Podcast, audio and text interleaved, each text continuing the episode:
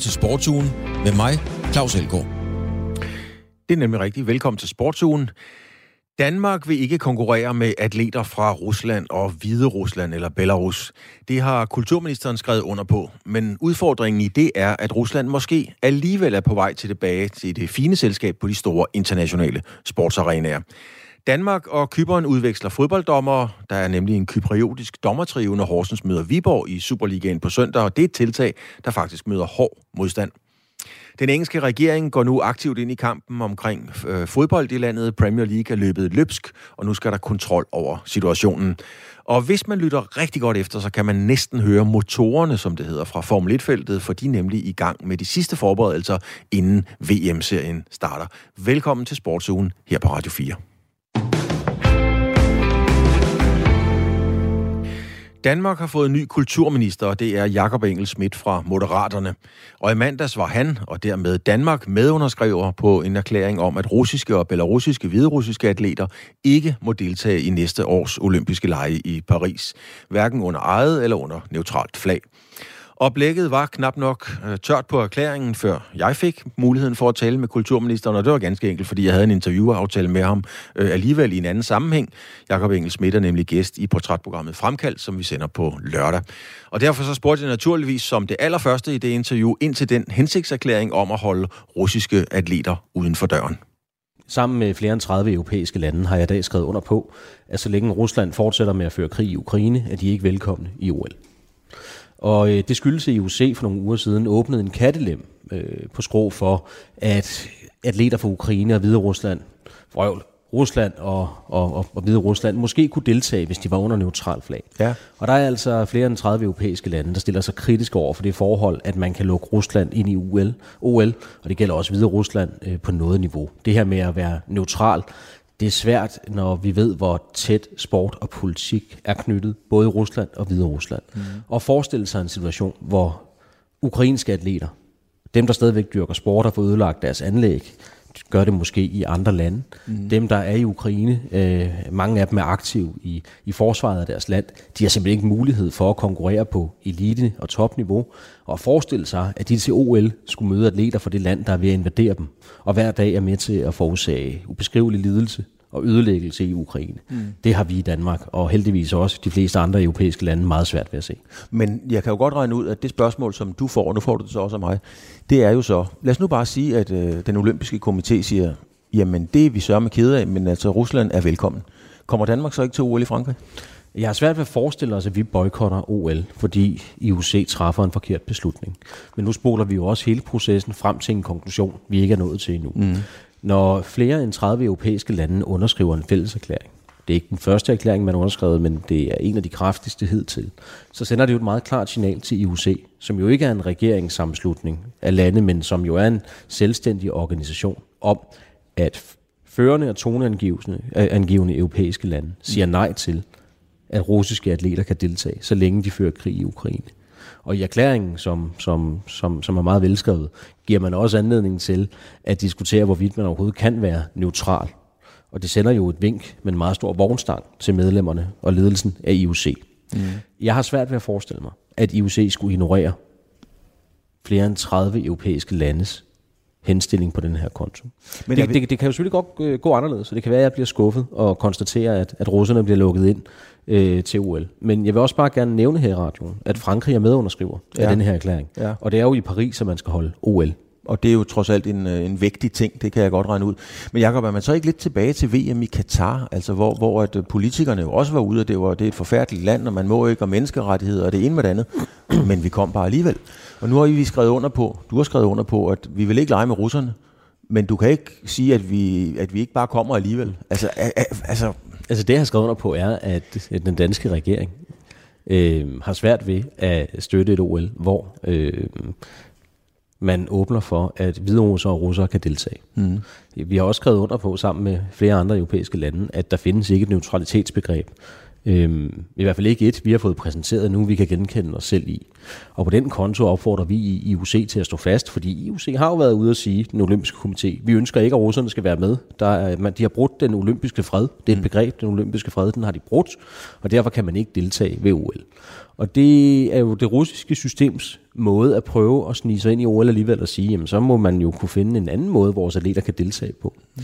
Og, lige, og lige bortset fra i tennisverdenen, så er der i de fleste af de russiske sportsgrene en meget stor lighed mellem det at være russisk sportsudøver og så stå i spidsen øh, for en del statspropaganda. Øh, det, det kan jeg sige med en vis vidshed stemme. Også på Radio 4 er det, det meget veldokumenteret. Sammenlignet med Katar, mm. så skal man jo huske på, at både øh, OL og VM-slutrunder øh, og slutrunder af andre sportsgrene, øh, hvor de bliver afholdt, er jo ikke politisk besluttet. Det er besluttet øh, i de store forer, øh, hvad angår øh, med fodbold, er det i FIFA.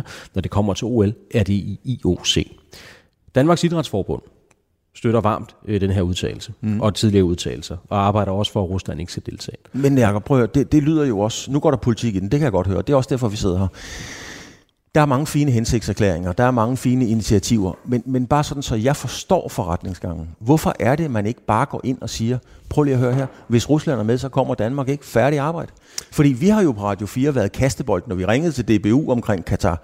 Så skulle vi snakke med politikerne. Når vi ringede til Anne Halsbo, eller hvem vi snakkede med, Carsten Hønge var som regel i, i samråd, men når, vi ringede, når vi ringede til alle mulige andre, så skulle vi ringe til nogle andre igen. Der var ja. ingen, der ville tage ansvar. Prøv lige at forklare mig, hvad er det? Men jeg vil gerne tage ansvar for det, jeg kan tage ansvar for, og Claus, du må altid ringe til mig.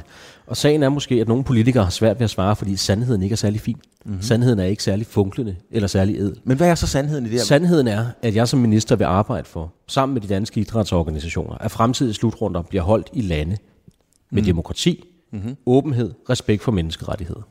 Det går vi ind for i Vesteuropa og i det meste af Europa. Det går, vi ind, det, det går man ind for i, i dele af Amerika, i dele af Sydøstasien og i dele af Sydamerika. Men der er også rigtig mange lande, hvor at de værdier, vi har, ikke er i særlig høj kurs. Mm. Og i nogle forbund fylder de et flertal. Og det betyder, at man, hvis man bruger den demokratiske afstemningsmetode, samtidig kan risikere, at der er en slutrunde, der ligger i et land, der ikke følger demokratiske principper. Og så kan vi så vælge, vil vi deltage med vores landshold? Det har vi besluttet, det vil vi gerne. Betyder det så, at regeringen skal deltage og officielt sanktionere den her slutrunde? Det synes jeg, man skal tage stilling til fra sag til sag, hvor man kan vurdere, hvordan forholdene er i de lande, man øh, bliver inviteret til at deltage i slutrunder med, når ens land har kvalificeret sig, ens landshold har, har kvalificeret sig. Ja, kulturministeren, altså Jakob Engel Schmidt, er meget skarp i sin udlægning af, at Danmark ikke vil optræde til OL sammen med eller mod sportsfolk fra Rusland eller Hvide Rusland. Men kulturministeren siger samtidig lige så skarpt, at han ikke kan forestille sig, at Danmark vælger at boykotte OL næste sommer i Paris, hvis den internationale olympiske komité alligevel byder Rusland velkommen, og fakta er bare, at døren er lukket på klem, eller op på klem. Nu kan jeg så byde velkommen til Hans Natorp, formand for Danmarks Idrætsforbund. Den olympiske komité Natorp har altså døren på klem for russere og hvide russere. Og inden du siger noget her, så vil jeg lige sige, det er jo ikke længe siden, Natorp, at øh, VM i Katar sluttede i fodbold. Og nu står vi her igen. Endnu en slutrunde, endnu en snak om boykot, og altså endnu en erklæring. Hos øh, DIF, Danmarks Idrætsforbund, der hilser I den her erklæring velkommen. Hvad er det, Natorp, der er så godt ved den her erklæring? Den her erklæring er rigtig god, fordi den er med til at sætte tryk på IOC. Øhm, det, som, det, som sker i den olympiske bevægelse, det som piner os i vores del af verden, det er, at de beslutninger, som IOC tager, de, dem forstår vi ikke. Vi forstår dem ikke i forhold til den, den hverdag, vi er i med, med den krig, der er i vores, i vores baghave. Og øh, det kan godt være, at IOC set fra deres øh, eget maskinrum og i, øh, i, i, i det helt store øh, globale blik synes, at det med at forfølge IOC's mission som en fredskabende mission, det kræver, at man også her lukker døren op på klem for øh, Rusland og, og Hvide Ruslands deltagelse i, i øh, det kommende OL i Paris. Men, men i den handling der, så er det nødvendigt, at IOC også forstår, at den kapital, OL lever af, den olympiske bevægelse lever af, det er folkelig opbakning, det er folkelig forståelse. Og vi forstår ikke beslutningen her, fordi vi er så følelsesmæssigt påvirket af krigen i Ukraine, og vores hverdag er påvirket af det. Og IOC viser ikke på nogen måde, at det er med i deres regnestykke her. På samme måde så viser IOC heller ikke, at, øh, at en forståelse for, hvor, hvor stort et våben, hvor, hvor stort et propagandavåben sport er i Rusland til at mobilisere en folkestemning på nogle dagsordner, som, som på ingen måde skal kobles sammen med sport. Altså krig i Ukraine, og vi har set det tidligere med annekteringen af Krim efter øh, OL i 2014, og efter OL i 2008 gik Rusland ind i Georgien. Der er sådan et, en lang track record på det her, hvor man kan sige, sige nok er nok. Og, og den der forståelse, den her folkelige forståelse for IOC's beslutninger, den mangler fuldstændig her. Og jeg, jeg håber da meget, at når, når over 30 regeringer i, øh, går ind og pr- lægger pres på IOC og siger, at det her det er faktisk vigtigt. Prøv nu lige at, at skabe et rum, hvor I også har den folkelige forståelse. Øh, det, er, det er forhåbentlig med til at, at styrke det budskab, vi også kommer med fra dansk side. Men fra, han... fra, dansk, fra Danmarks Olympiske Komités side. Men Hans Natorp, når du siger meget ærligt, at de forstår, har ikke forståelse for det budskab, den melding, der kommer fra den internationale olympiske komité, kunne det så hænge sammen med, at man nede i IO, IOC sidder og tænker, hmm, hvad, hvad er det egentlig, de mener deroppe nordpå i det der lille land, der hedder Danmark? Fordi på den ene side siger de, at de under ingen omstændigheder lege med russerne, men hvis de kommer, så kommer de faktisk alligevel. Kunne det være det, der gjorde, at de svarede lidt svagt? Nej, det tror jeg egentlig ikke. Jeg tror bare, de har lavet en anden analyse af, hvad er konsekvensen af det her. Øhm, vi havde et møde med, med øh, IOC i det, de kalder et consultation call, hvor man har et stort virtuelt møde, et Zoom-møde med alle 206 olympiske, øh, nationale olympiske komitéer, og så IOC, den internationale olympiske komité, og så de fem kontinentale associationer, øh, hvor, hvor, øh, hvor det her det blev drøftet. Og der var to lande, der direkte sagde til IOC, Rusland skal ikke være der. Det var Danmark, og det var Ukraine.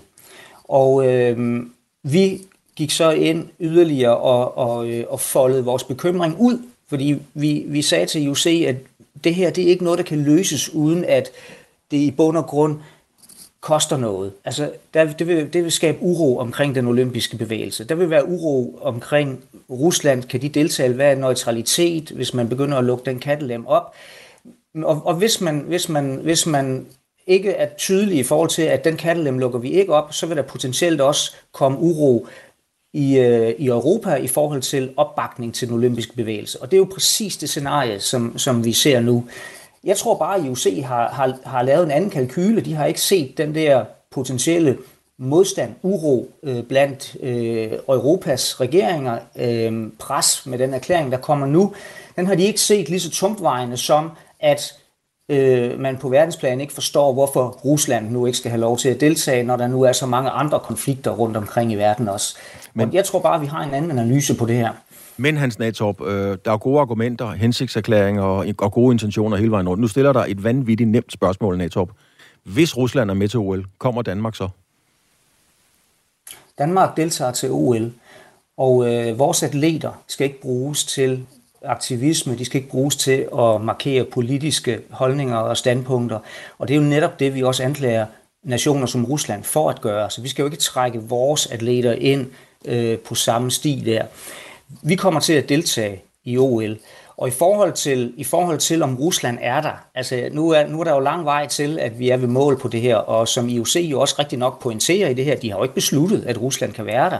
De holder bare mulighederne åbne for at have en åben diskussion om, hvad kan egentlig lade sig gøre her. Og hvis Rusland skal være der under streng neutralitet, hvad betyder neutralitet så? Så har vi jo i vores del af verden en vis erfaring med det her med neutralitet og Rusland, at det virker jo ikke rigtigt, fordi Rusland har været pålagt neutralitet efter statsdopingskandalen efter OL i Sochi i 14, øhm, hvor, hvor neutralitet har været nok skal vi bare kalde det en by i Rusland i forhold til, hvordan de er, er, har, har optrådt under OL. Så vi er jo nogle nationer, der ikke rigtig tror på det der med neutralitet.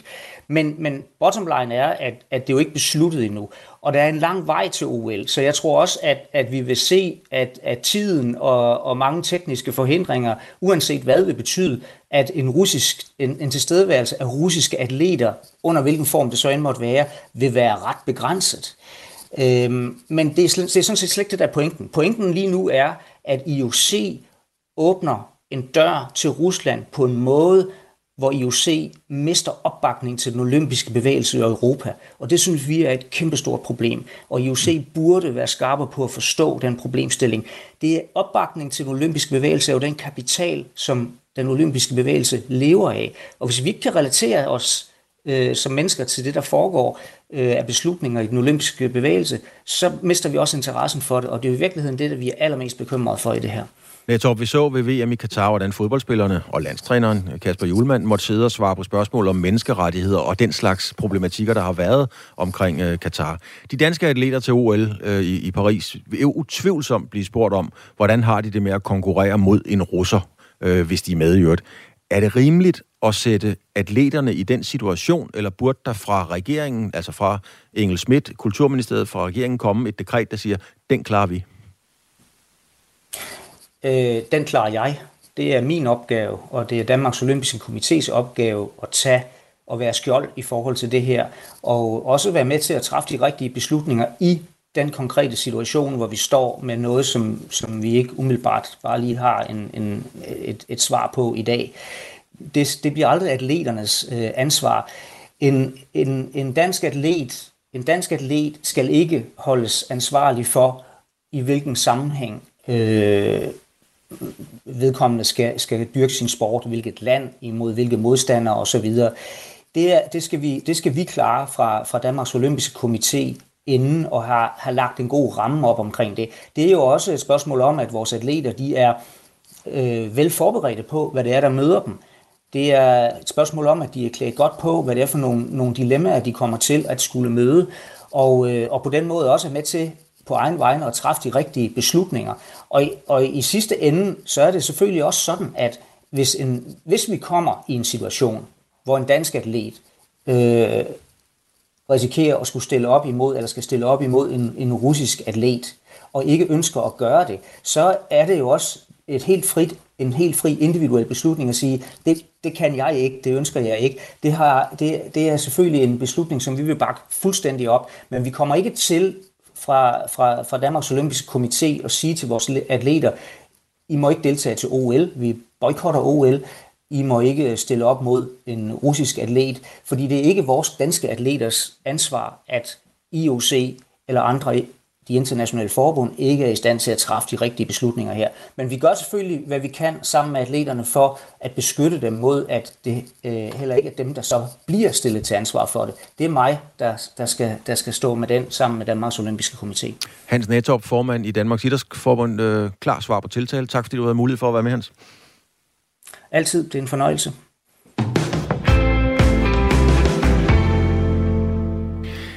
Dansk og kypriotisk fodbold skal udveksle dommere. Det bliver nemlig en dommertrio for Kypern, der har ansvaret for fløjten, når Horsens møder Viborg i Superligaen, og det er søndag.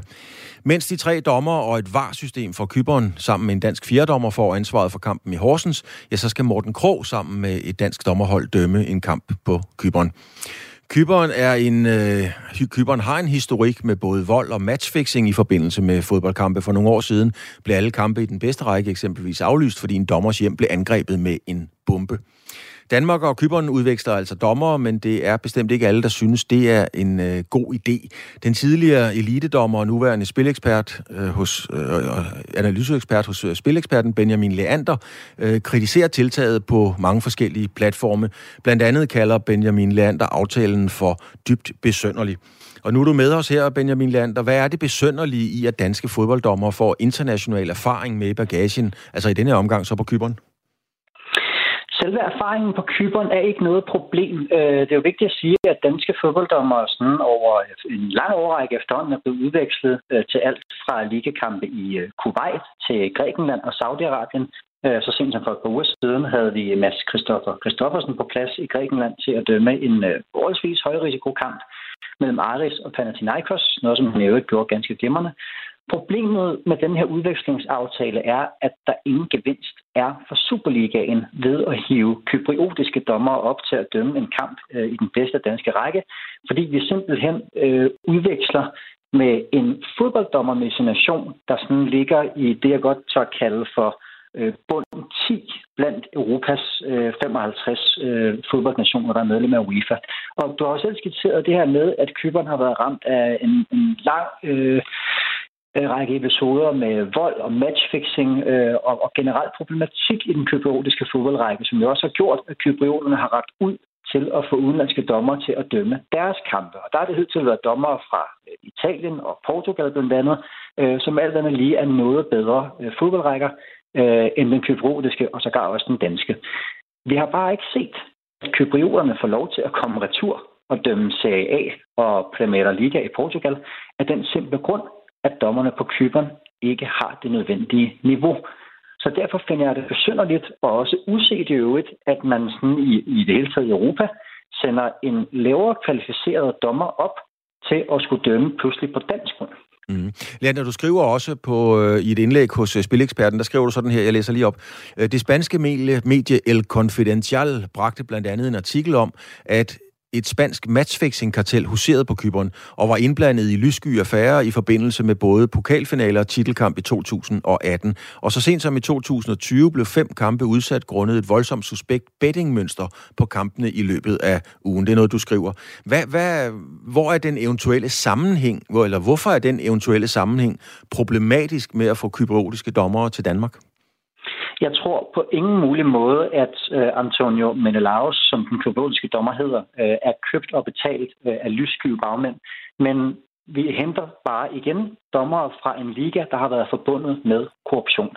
Det havde ikke været tilfældet, hvis vi havde hentet dommere fra, lad os bare sige, øh, en jævn fodboldnation som Sverige eller Norge. Vi har jo øh, nordisk dommerudveksling, som jeg selv har været på øh, hvor jeg blandt andet har dømt på Færøerne øh, og på Finland. Men det var i den næstbedste fodboldrække. Jeg har ikke noget imod, at man udveksler dommer øh, på næst højeste niveau.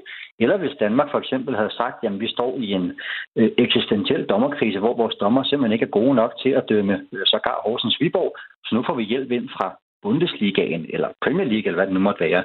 Men mit problem er, at man henter dommere ind fra en øh, korrupt liga, øh, som sender et skidt signal i forhold til, at vi ikke kan videre sikre på, øh, hvorvidt der nu er styr på integriteten i den kypriotiske række. Det har der ikke været igennem en lang, lang årrække. Og godt for kyprioterne har de jo nu øh, hyret den tidligere serbiske topdommer Milorad Masic til at være deres dommerchef. Og det er blandt andet ham, der har sagt god for, at 27-årige Antonio Menelaus øh, nu er klar til at komme og dømme på dansk grund. Men jeg synes, det sender et dårligt signal, at man udveksler øh, med den kypriotiske liga, der har været ramt af så mange skandaler, som tilfældet nu er. Jeg skal lige sige med det samme til lytterne, Leander, at dommerudvalget har vi selvfølgelig talt med og spurgt, men de har ikke ønsket at deltage i det her, øh, i det her indslag, kan man sige. Men Leander, hvorfor laver dommerudvalget så det her tiltag, altså som du ser det? Altså Michael Johansen har jo svaret, at øh, han sender øh, Morten Krog øh, specifikt til Kyberen, øh, Øh, hvor han siger, at det handler om, at vi gerne vil udvikle danske dommere til at kunne dømme både EM og VM. Derfor har vi valgt at opsøge nogle lande, som har nogle kampe med en vis sværhedsgrad, så vores unge internationale topdommere får mulighed for at få noget mere end det, de får i vores egen Superliga. Jeg, jeg, jeg ved simpelthen ikke, hvad Michael Johansen mener med det her, øh, når han sender i øvrigt underrutineret Morten Krog, der har været FIFA-dommer i nu fem år, øh, og som har været på Kyberen ikke en, ikke to, men tre gange det sidste halve år på opgaver for UEFA. Der har han været nede at dømme. Nu skal han så sendes ned til en fjerde kamp mellem øh, Nicosia-klubberne Omonia og Apoel, øh, som vel på en god dag må kunne formodes at være på linje med et opgør, der hedder Horsens mod Lyngby. Apoel vil ikke komme i top 5 i, øh, i Superligaen, og jeg antager, at Omonia måske endda var rykket ud. Mm. Så, så med tanke på, at Morten Krog for fire måneder siden har dømt Brøndby FC København foran 28.000 tilskuere i Brøndby, så har jeg helt utrolig svært ved at se, hvad udbyttet for Superligaen er ved at sende Morten Krog derned som overkvalificeret. Der kunne man have sendt en ung dommer som Jakob Carlsen, der har seks Superliga-kampe, eller en ny FIFA-dommer som Mikkel Ritter, øh, der ikke har nogen international erfaring.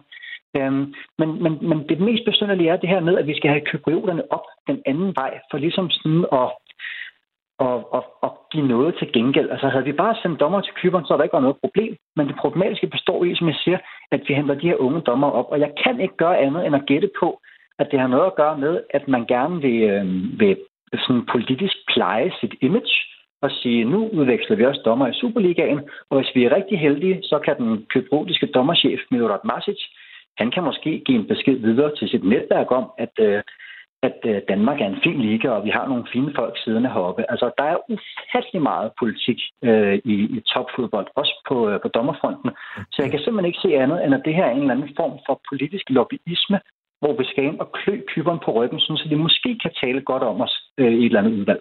Og, og lige, lige præcis de spørgsmål, både omkring politik og, og, og grundideen med det, vil vi gerne have talt med dommerudvalget om. Jeg skal lige understrege en gang til, vi har været i kontakt med dem, de ønsker ikke at medvirke. Lige til sidst, Benjamin Lander, altså jeg kan godt høre, og jeg kan også se på dine indlæg, at du er meget kritisk over for det her tiltag, men, men, men uanset hvad må det vil siges, at være positivt, at dommerforeningen gør noget for at gøre danske dommere attraktive og bedre rustet eksempelvis til EM og VM? Ja, hvis det bare handlede om EM og VM, men det har ikke altså, nogen som helst gang på jord, at Morten Krog øh, eller sågar Jakob Kiel eller nogen af vores andre FIFA-dommere skulle komme tættere på at dømme EM og VM, fordi vi kan sige, uha, vi har haft dommer nede og dømme i Europas 23. bedste række på Kyberen, og de har vist, at de kan afvikle et opgør øh, mellem øh, Omonia og, og Apoel, uden at det hele sprang i luften. Jeg skal også jo sige, at Antonio Menelaus, der kommer herop, har været på dommerudveksling i Kroatien øh, i deres bedste række, og dømte jo en fin kamp. Jeg tror ingenlunde, han falder igennem i Horsens mod Viborg. Det er slet ikke det, det handler om. Vi vil også kunne sende en, øh, en dansk dommer til Premier League og La Liga øh, og dømme både Barcelona og alle mulige andre, uden at det ville gå fuldstændig galt. Det er mere signalværdien i, at Horsens og Viborg sådan skal tages som gisler i det, der virker som et eller andet politisk spin-spil, øh, hvor, hvor Superligaen skal gøre kyberen en tjeneste og få deres dommer op. Øhm, men, men, jeg må virkelig sådan på det kraftigste øh, stille mig tvivlsom over for, hvorvidt det her har noget som helst at gøre med danske dommers EM- og VM-chance. Det er fint, at, at dommerudvalget øh, gør noget, og der har også været flere gode tiltag. Blandt andet har man jo sat øh, et stigende antal unge danske dommer til at dømme bedre og bedre kampe herhjemme. Vi så så sent som i mandags unge Jakob Carlsen dømme en forholdsvis højrisikokamp mellem Viborg og Midtjylland, noget som man jo gjorde fint. Men det er præcis det her tiltag, vurderer jeg som værende skudt fuldstændig ved siden af skiven fuldstændig ved siden af. Benjamin Lander, tidligere elitedommer og nu ekspert hos uh, Spileksperten. Uh, tak fordi du havde mulighed for at være med. Velbekomme. Og jeg skal lige endnu en gang understrege, fordi det er vigtigt. Vi ville gerne have haft uh, dommerforeningen med til at forklare det her, men uh, det er altså ikke lykkedes, og, eller de har simpelthen ikke ønsket at stille op. Sådan er det. Nå, men hvordan er det så at spille fodbold på Kyberen, eller at være træner på Kyberen? Det ved Kajt Falk. Han var nemlig træner for Enosis Neon Para Limni, det er et svært ord, men det hedder det, som han bragte i semifinalen i den kypriotiske pokalturnering, det bedste resultat for klubben i næsten 20 år. Karit Falk kender til historierne om matchfixing på Kyberen og de trusler, der er i luften omkring kampene. Men jeg startede et andet sted, der jeg talte med ham for lidt siden. Karit Falk mener, modsat øh, Benjamin Leander, at dommerstandarden på Kyberen er rigtig god. Om kvaliteten er faktisk okay. Øh, det vil jeg sige. Den er, det, øh, de er professionelle og, og fokuserede, øh, så, så der er ikke noget der. Øh, og de er jo vant til, kan man sige, et, et, et, et, et stresset miljø, altså hvor uh, fansen er meget aggressiv. Øh, så, så på den måde, øh, så, man sige, så kommer de med en ballast, som, som er lidt anderledes. Øh, men de er jo også vant til, at, at aktørerne agerer anderledes jo så, ikke? Øh, og øh, skal jo nok lige vende sig til, hvad, hvordan det er her i Danmark, men, men øh, fagligt øh, var der ikke noget at sætte en finger på. Øh, og øh, som sagt, i forhold til det med, at der øh, at kunne stå for presset og, og så videre, der er de jo vant til kan man sige, værre forhold. Øh, så, øh, så på, den, på, den, på den del, der, der tænker jeg også, at de vil være meget godt forberedt. Men det er klart, at det er en anden kultur. Øh, fodboldkultur, kultur udenom, som de, øh, som de selvfølgelig skal vende sig til. Der, der bliver netop talt, uh, meget om det her med, at det er en anden fodboldkultur, men man kan jo sige, at reglerne er jo de samme. Man spiller formentlig også to gange 45 minutter, og man må ikke takle bagfra alle de her ting. Uh, hvor, hvor meget betyder det, når man står på banen i Horsens, nu skal de jo have Horsens Viborg, uh, en af deres dommer. Hvad betyder en anden fodboldkultur reelt i kampens hede? Ja, det er jo et godt spørgsmål, og som du også siger, ikke? Altså, fodboldreglerne er jo ens, ikke? Altså, men, men det er klart, at øhm, Øh, Øh, de, de er vant til en anden form for, øh, hvad kan man sige, måske en linje i kampen. Det kan jo være, at de ligger i en lidt anden linje. Øh, det kan i virkeligheden godt være, at de beskytter spillerne en lille smule mere. Øh, øh hvad hedder det? Øh, så altså, Kypriotes fodbold er jo meget teknisk, øh, og det har ikke den helt samme, det har ikke det helt samme tempo til gengæld, som dansk fodbold har. Så dansk fodbold er mere fysisk, øh, og som sagt, intensiteten er, er lidt højere, men hvor jeg vil sige, Kypriotes fodbold, der der er rigtig mange, mange spanske, øh, portugisiske, brasilianske spillere, øh, som er rigtig gode på bolden. Øh, det vil sige, der er, der er et højt teknisk niveau, men det foregår nogle gange måske i lidt, lidt lavere tempo. Øh, øh og med lidt mere omtanke, så, så det kan godt være, øh, det er kun en, en, en teori for mig. Jeg, jeg kan jo ikke, af god grund ikke vide, hvordan de agerer øh, heroppe. Men øh, det kan godt være, at de beskytter spillerne lidt mere. Mm-hmm. Kajt Falk, en af de ting, man, øh, man jo ved omkring kypriotisk fodbold, det er, at der har været mange matchfixing-sager. Der har været en meget voldsom sag, hvor en dommers bil jo blev sprunget i luften, og man gik i strække og ville ikke dømme osv. Det har været meget voldsomt. Ja. Hvordan har du oplevet ja. hele det der, den der virak omkring matchfixing? Altså, er der noget om snakken? Ja, jeg har jo sagt før, at jeg oplevede det jo på, på, på egen hånd, ikke? at der, der var nogle ting. Men, men det er klart, det er også noget, som jeg ved, de har, øh, ja, de har virkelig kæmpet med det. Altså, øh, det, det er den gode ting ved det, kan man sige. Det er jo, at de har virkelig prøvet, og de har virkelig forsøgt over de senere år at komme det til livs. Øh, men det er jo alle steder i fodboldverdenen, så, så det er jo ikke, der er jo ikke nogen steder, hvor, hvor, hvor man slipper for det desværre. Øh, men men, øh, men øh, øh man kan så sige, øh, det gode, igen det gode ved dem, det er jo, øh, jeg går ud fra, at, at øh, man også er godt forberedt på, hvem man får op, og, og, og hvad hedder det, øh, og det er nogle gode dommer, man får op, ikke? Med nogle, også med nogle, hvad kan man sige, med en god indstilling til spillet. Øh, og nogle gode moralske værdier, ikke? Så, så det, det, det er jo sikker på, at det, at det er det, man tager herop. Men hvordan, øh, Kajt Falk, hvordan oplevede du det? Altså, nu siger du selv, du har oplevet matchfixing. Får man at vide, at man ikke må vinde, eller fløjter dommeren bare den konsekvent den anden vej? Eller, altså, hvordan oplevede du det?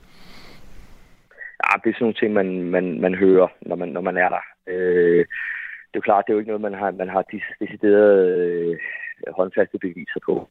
Altså, så, så det er jo det er den snak, der går også internt i klubben øh, med, at øh, man, man hører jo historier om de forskellige øh, situationer og klubber og, og, og så videre, ikke? Og, og det, det, det er bare en snak, der går. Øh, og, øh, og så oplever man selvfølgelig nogle ting, men, men det er klart, man har ikke, der er jo ikke nogen af os, der har øh, håndfaste beviser på det. Øh, så, så, øh, så, så det, men det er også en fact. Det er en fact dernede, der har været øh, en del matchfixing, ikke? Og det, det, det viser jo også det, her, at de, de virkelig har gjort et opgør med det og har, er gået i krig med det. Øhm, og øh, øh, der må man bare gå ud fra nu, øh, og det oplever har jeg også selv oplevet. Jeg har været på Cypern nu jeg, Øh, det, er, det er et sted, jeg godt kan lide at være. Jeg har mange venner der nu. Øh, og der oplever jeg også, når jeg er dernede igen, at, at det, det er virkelig noget, der er ved at...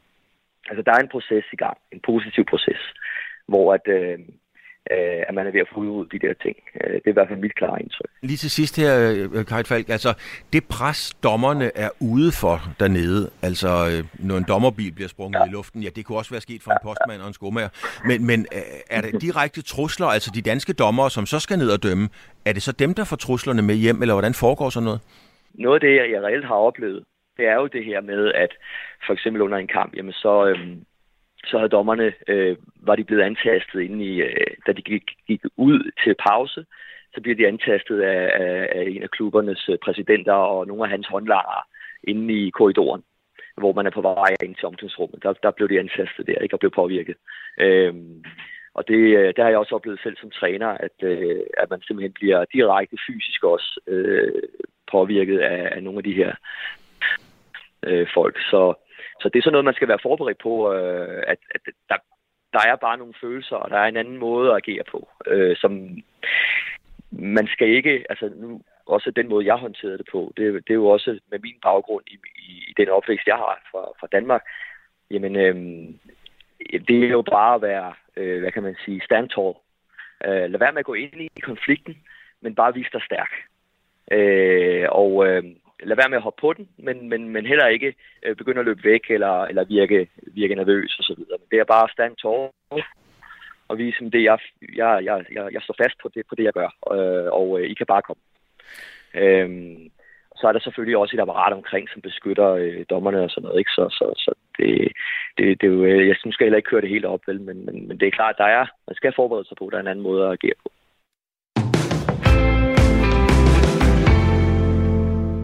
Der er mildt sagt godt gang i engelsk fodbold for tiden, og det er både på banen, hvor bolden jo har været øh, ja, ufortrødent i gang siden december, men også uden for kridtstregerne er der hele tiden store øh, og tunge togtrækkerier i gang. Februar har budt på katarsk kæmpebud på fodboldklubben Manchester United, og på en alvorlig sigtelse rejste af Premier League selv mod selveste Manchester City og de og ejerne fra Abu Dhabi. Og det er altså kun i, i februar. Og i går kunne den engelske premierminister, det er Rishi Sunak, og hans engelske regering så præsentere et lovforslag, som kan få stor indflydelse på engelsk fodbold generelt. Niklas Stein, du er journalist her på Radio 4. Du har stor indsigt i øh, også engelsk fodbold. Hvad er det helt konkret, som Sunak og den engelske regering i går øh, kunne præsentere?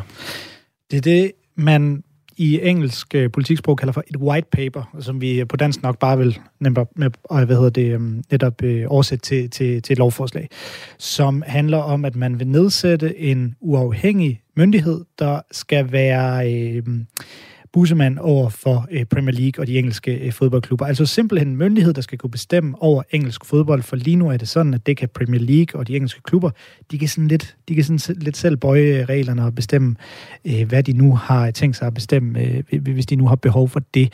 Øh, og det er nu det, som Premier League, eller undskyld, den øh, engelske regering går ind og siger, ah, nu skal vi lige også, øh, nu for meget af det gode, nu sætter vi en myndighed, som bestemmer over det hele, og så på den måde kommer der til at være den her kile ind mellem Premier League, altså fodbolden, og så den engelske regering. Det er et lovforslag. Nu skal vi se præcis, hvordan det kommer til at udmønte sig men øh, de er ret fast besluttet på, at det skal ske.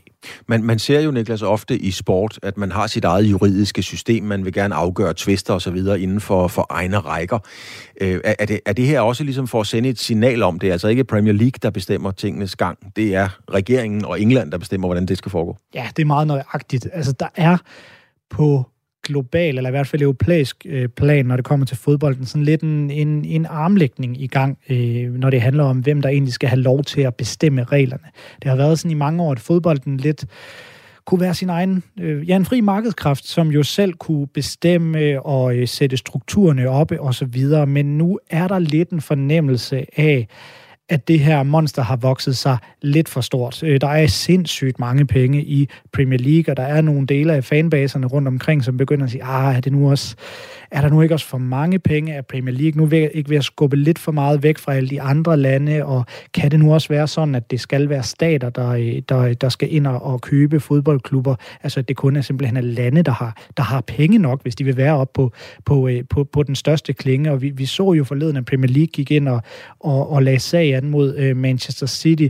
Det vil sige, at Premier League er også begyndt at kunne se de her strømme og er, og, og er i gang med at gå ind og, og, øh, og komme dem i møde og sige, at vi kan, vi kan godt sanktionere vores egne klubber, vi kan godt øh, også selv tæmme det her, det her bedst. Og det er så måske det, som den engelske regering nu går ind og siger, ah, nu går vi altså ind lige og, lige, lige og bryder ind, for det er os, der kan gå ind og sætte reglerne. I kan ikke selv finde ud af det mere. Der er jo også, Niklas, en øh, elefant i lokalet, øh, og den her elefant, den, er, den er ikke engang listet sig ind ad bagdøren, den er til at få øje på. Altså man kan sige, siden Abramovic indså øh, Chelsea, det var så midt i nullerne, der har man jo så, så småt vendet sig til, at arabiske stater og amerikanske rigmænd øh, vil ind i engelsk fodbold, altså at købe store klubber op. Jeg nævnte det i oplægget med Manchester United, jeg tror det er 42 milliarder, der er kommet et, et bud på. Er det også den slags ting, man vil enten til livs eller begrænse, eller? Det er nemlig det helt gode spørgsmål, og faktisk også det største spørgsmål, jeg står tilbage øh, med, og som jeg glæder mig til at dykke ned i. For det her, nu har jeg øh, kort øh, gået det her white paper, altså det her lovforslag igennem, og det står ikke så eksplicit. Der står andre ting, som for eksempel en, en, en breakaway liga, en European Super League, at det vil de gå ind og sanktionere imod. Men der står ikke det her med ejerne. Altså der står det som, det som regeringen, den danske regering går ind og, og, og, hvad kan man sige, redegør for, at de gør det her med, det er, at de siger, at nu skal fansene have større bestemmelse. Fodbolden skal tilbage på, på, på fansenes hænder øhm, og have en eller anden form for bestemmelse i forhold til, hvem der ejer klubberne. Men, men det er også så konkret, øh, som de overhovedet ender med at gøre. Der står ikke noget i forhold til det her med, at lande ejer fodboldklubber, at man vil gøre noget ved det. Man vil gå ind og øh, sørge for, at dem, der køber fodboldklubber, de har økonomien, og de er okay mennesker i en eller anden øh, forstand. Men hvad betyder det? det? Det ved vi ikke. Så er det ikke fordi, hvis du spørger mig, hvis, hvis alt det her kommer igennem præcis som regeringen vil, vil det så betyde, at fremover kan lande øh, ikke eje fodboldklubber i England? Hvis du spørger mig om det, så vil jeg ikke kunne svare dig på det. Der kommer faktisk meget mere om det her, fordi du kan høre mere om denne her sag næste time, når programmet Kreds øh, dykker videre ned i sagen, og det er lige efter radioavisen kl. 14.05. Niklas Stein, min gode kollega nede på Sporten, tak fordi du kom ind og orienterede os om det her, som vi altså lige har fået ind ad døren. Selv tak. Og vi bliver lidt i samme boldgade, fordi det er ikke kun fodboldklubber, der investeres massivt i. Også engelsk infrastruktur, ejendomme og bygninger er genstand for både opkøb og interesse fra Mellemøsten. Hvad er det, hvad der, hvad, øh, hvad det er udtryk for, det ved min øh, næste gæst. Og nu skulle jeg lige finde dig på knappen her, Martin Witt. Du er lektor ved Center for Mellemøstlige Studier, og det er du på Syddansk Universitet. Martin Witt, velkommen til. Hvorfor er særligt jo, Katar så interesseret i at investere i London og England, og altså ikke kun fodboldklubber, men alt muligt? Jamen, øh, altså, der er to grunde til det. Ikke? Det ene er, at det engelske marked har været super godt. Uh, altså en super god investering. Og hvis man har ret mange penge, man skal have investeret, så, uh, så har det at købe boliger og, og fabrikker og, og hvad hedder det, supermarkeder og alle mulige andre ting op i England, det har været en guldrende investering for dem. Men yderligere, så tror jeg, at den anden del af det, det er, at der er jo et tæt forhold øh, historisk mellem Katar og, og England.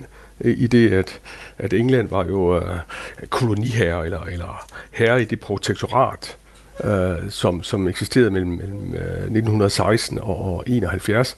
Og, øh, og de er på god fod, rigtig god fod. Ikke? Og det vil sige, at, øh, øh, at ved at pløje rigtig mange penge ind i England, så øh, vinder Katar at få en meget stor øh, grad af goodwill øh, i øh, ikke bare England, men også i den vestlige verden. Og det er jo noget, de generelt higer ganske voldsomt efter, fordi de sidder i en usikker situation over for Saudi-Arabien. Mm. Altså i handelsverdenen, der findes der et begreb, som hedder return of investment, og det handler altså om, hvilket afkast man som investor får for sine ja. investeringer. Hvad forventer Katar at få ud af det her? Er det usel mammon? Er det rene penge, eller er det noget helt andet, det i virkeligheden handler om? Jamen det, det, det var det, jeg prøvede at sige, at, at det handler også om penge. Ikke? At, fordi øh, de, de er ikke dumme økonomisk øh, i, i den forstand. Men det handler også om strategisk at placere penge og dermed få goodwill i nogle lande, som kan være en meget stor støtte til Katar. Ikke? Den konflikt, vi har i regionen dernede, og som vi også talte lidt om øh, under, under øh, verdensmesterskabet, det er jo, at øh, Saudi-Arabien faktisk stadigvæk ser Katar som en provins i Saudi-Arabien. Og de har sådan øh, forsøgt flere gange at få Katar øh, indlemmet i Saudi-Arabien igen. Ikke? Så Katars modsvar, det har været at bygge øh, den der Al Jazeera øh, tv-radiostation og, og øh, øh, forsøge sig som diplomatisk mailer og nu øh, i sidste omgang forsøge at, at få international sportsevent til landet, sådan at verden kender Katar, og skulle det ske, at Saudi-Arabien på en eller anden vis indlemmer dem, så er de så kendt i verden, at der kommer nogen og hjælper dem. Og, lige til, lige og det her... Ja, lige det til sidst her, Martin Witt, øh, ja, lige til sidst her, Martin Witt, øh, fordi vi skal, det, det er ret interessant, men det sidste spørgsmål, jeg har tid til at stille dig, det er, er det her bare starten? Altså ser vi eventuelt også, at, at Katar kommer og investerer på samme måde i Danmark? Kunne man forestille sig det? Jeg tror ikke, de... Øh, altså, efter Brexit, så har England virkelig, virkelig brug for, for investeringer. Ikke? Og det Katar egentlig gå ind og hjælper det land med, det er jo, at de kan øh, blive ved med at udvikle sig og udvikle ny teknologi og grøn teknologi osv. osv. Så Britain som land, de har gjort det nemt for katarierne øh, at investere der øh, og, og bo der og, og så videre, så videre. Og, og det, der er vi ikke i Danmark endnu. Tak skal du have, Martin Witt. Du sprang til med, det må lytterne gerne få at vide, ultra kort øh, varsel. Du skal have tusind tak. Lektor ved Center for Mellemøstlige Studier på Syddansk Universitet. Martin, tak fordi du havde mulighed for at være med. Selv tak.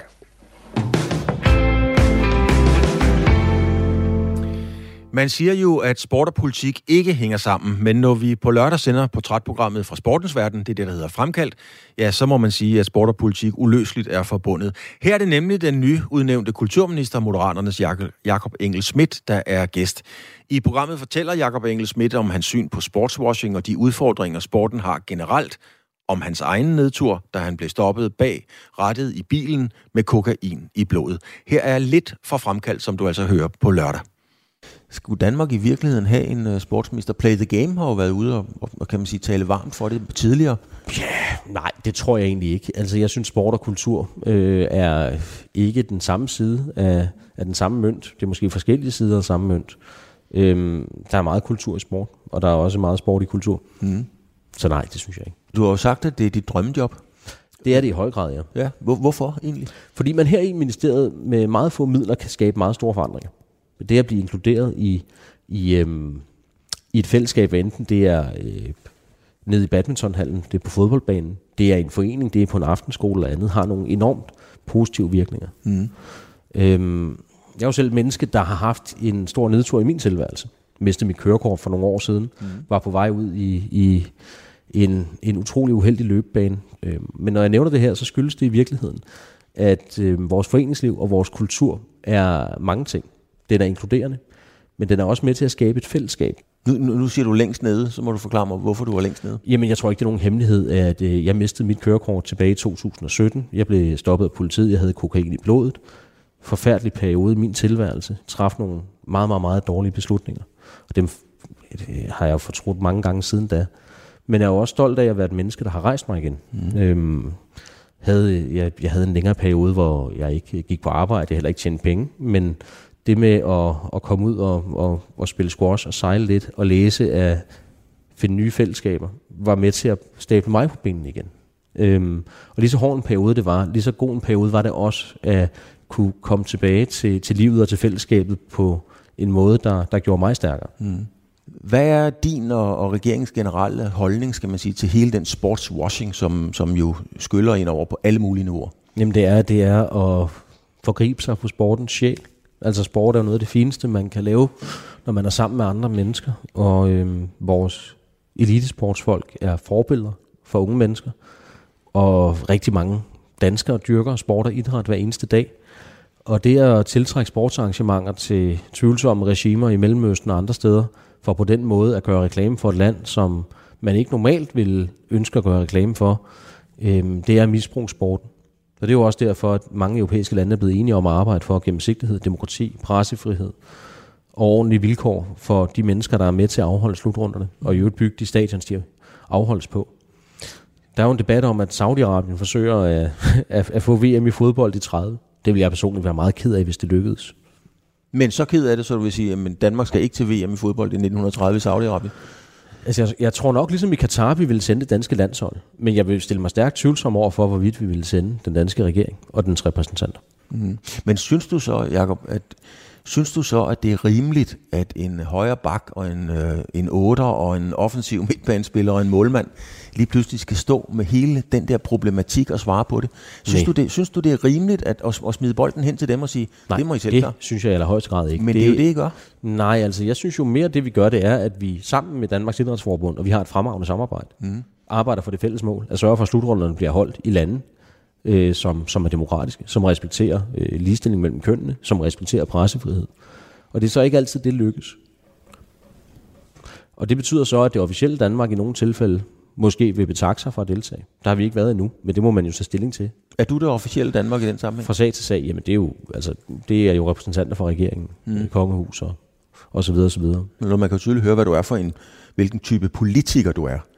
Men, men Jacob, hvad Hvilken type er det? Jamen, du er godt skåret for tungebåndet, og, og du snakker lidt udenom, og alligevel kommer du ind til kernen og sådan nogle ting. Du kan, ja, din, du kan din métier, men jeg vil meget hellere vide, hvad er du for en mand? Jeg, jeg håber virkelig ikke, du føler, at jeg taler udenom, fordi jeg, jeg synes godt nok, at jeg svarer sådan rimelig reelt. ja. men, men, men nogle ting er også bare kompliceret, og det at sige ja eller nej, det synes jeg giver et unuanceret billede af, hvor øh, nuanceret tingene er i virkeligheden. Ja. Og nogle gange, så kan jeg godt blive bekymret for i debatten, at man kræver meget enkle svar på meget komplicerede spørgsmål. Det er fair nok. Et, et godt eksempel var før, da du spurgte om det her med slutrunder. Hmm. Mener jeg, at vi skal arbejde for, at det foregår i demokratiske lande? Ja. Mener jeg, at vi skal sørge for at, at, at skinne en stor projektør ned på de forhold, der er urimelige i lande, der er mod vores ønske for slutrunder? Ja. Skal vores hold lov at deltage og konkurrere alligevel? Ja, det skal de også. Skal den danske regering deltage? Det må komme an på sted til sted, hvor man holder det. Hmm. Hvis det ikke er steder, vi er glade for. Det synes jeg er et nuanceret svar, der giver et, et godt og nuanceret billede på, hvordan den her regering tænker.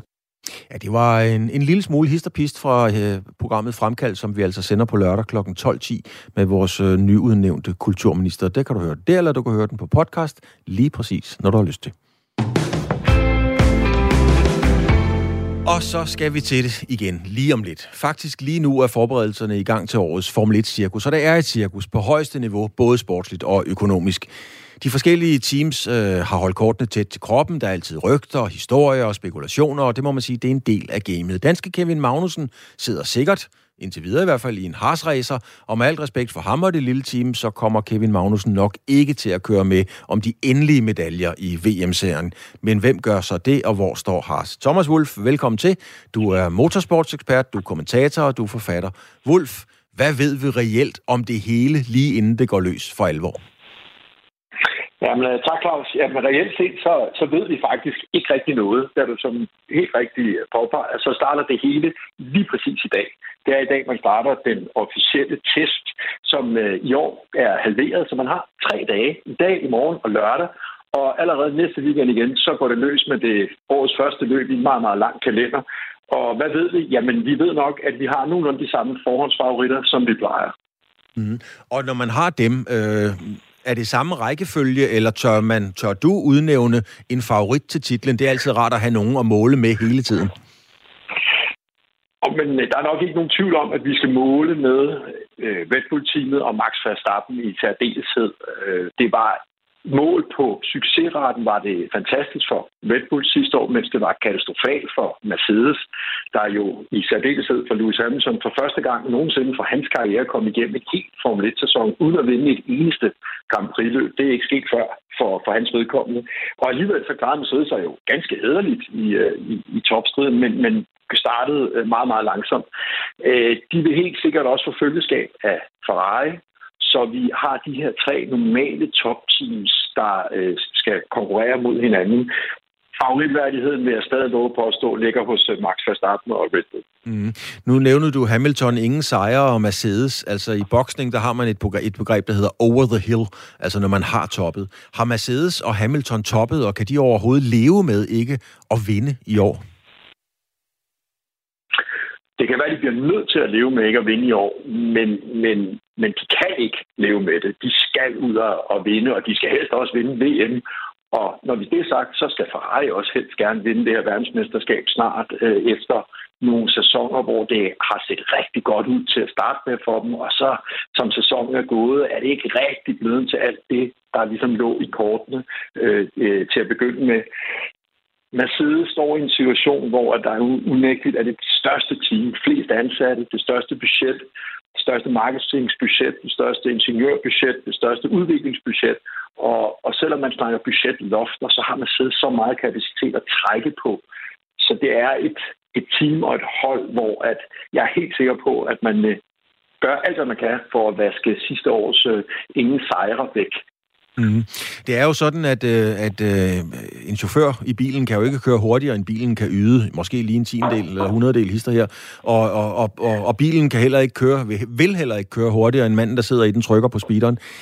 Er der stadigvæk øh, noget tilbage i Hamilton, eller så vi bare, at efter en af de flotteste sportskarrierer i al sport, er det ved at være slut? Nej, jeg tror stadig, der er masser tilbage i ham. Jeg tror faktisk, at øh, han stadig har alt den agerighed, der skal til for at være lige præcis en elitesportsmand, som stikker længere frem på præstationsskalaen, end alle andre kan på øh, i samme klasse. Jeg tror stadig, at Lewis Hamilton besidder det enorme øh, drive, der skal til for at ofre stort set alt i din hverdag, når det kun handler om Formel 1. Selvfølgelig er der noget aldersmæssigt, som begynder at, at trække sine ting til ham. Men alligevel så vi ham jo præstere i en racer sidste år, som for Mercedes eget udsagn var middelmåde, og alligevel så fik han jo sammen med George Russell kørt nogle resultater hjem, som faktisk var ganske imponerende. Og på den ene side i garagen er George Russell, som er ungdommens øh, fremtid, talent, og så er det øh, den, den, den erfarne chauffør i Lewis Hamilton, som stadig har det, der skal til. Øh, og, og, og når det hele kommer sammen for Mercedes og Lewis Hamilton, så vinder han. Mm. Altså, Kevin Magnussen i Haas sidder jo med alt respekt for både Haas og, og Magnussen ikke i en vinderbil på det niveau. Thomas, hvad, hvad, er sådan, hvad kan vi være bekendte og forvente af Kevin Magnussen og Haas? Som udgangspunkt kan det være bekendt at forvente, at Kevin Magnussen han slår sin nye holdkammerat Nico Hülkenberg, tyskeren, som mange gange har været ind og ud af Formel 1, men, men også er en rigtig, rigtig dygtig chauffør. De er jo efterhånden begge to meget erfarne Formel 1-chauffører og har masser af erfaring til fælles. Det skal blive rigtig spændende at følge dynamikken mellem de to, hvordan de helt sikkert vil presse hinanden til at, til at blive bedre. Det bliver også godt for Kevin Magnussen at have en øh, en, en, en kollega i garagen ved siden af, som rent faktisk har et ordentligt niveau, han kan måle sig mod. Så vi skal forvente, at han skal slå ham. Skal han have en fremtid i Formel 1, så skal han slå sin, øh, sin teamkammerat, det er der ingen tvivl om. Og så skal vi håbe på, at Haas har lidt mere at skyde med, end den havde i 2022-sæsonen, så de måske en gang imellem kan blive bedste midterhold. Mm. Og lige her til sidst, øh, Thomas Wolf, du får lige 15-20 sekunder til det. Vil et øh, podie, ikke i, i uh, endgame, altså ikke om medaljerne, men et podie i løbet af sæsonen for Haas til Kevin, vil det stadigvæk være en sensation? Ja, det vil være en sensation. Det er ikke en umulighed. Det, det er sket før, men det vil være en sensation, hvis Haas de kørte på det hjem. Men øh, jeg vil synes, det var ganske fantastisk, hvis Kevin Magnussen kunne få endnu et på til sin øh, Formel 1-karriere. Tak skal du have, Thomas Wolf. Tak fordi du vil være med her. Altså motorsports kommentator, ekspert og forfatter, og jo ofte med i programmet her. Det var øh, Thomas Wolf, og de er i gang med at teste nu i Formel 1-feltet. Vi er så småt ved at komme til vejens ende her. Altså Danmark har skrevet under på en erklæring sammen med en række andre lande om, at man ikke vil dyrke sport mod russere, og slet ikke til OL øh, til sommer i øh, Paris. Vi var inde på debatten omkring, at øh, dansk fodbold udveksler dommer med Kyberen. Benjamin Leander, tidligere elitedommer, han synes, det er en rigtig dårlig idé. Karit Falk, der har været træner på Kyberen, fortæller, at øh, dommerne dernede faktisk har en ret høj standard. Vi vil gerne have hørt dommerforeningen om deres syn på det her, og hvorfor man har sat det i søen, men de har simpelthen ikke ønsket at medvirke. Der er tiltag i gang i engelsk fodbold, men nu når vi ikke mere, fordi klokken er 14, og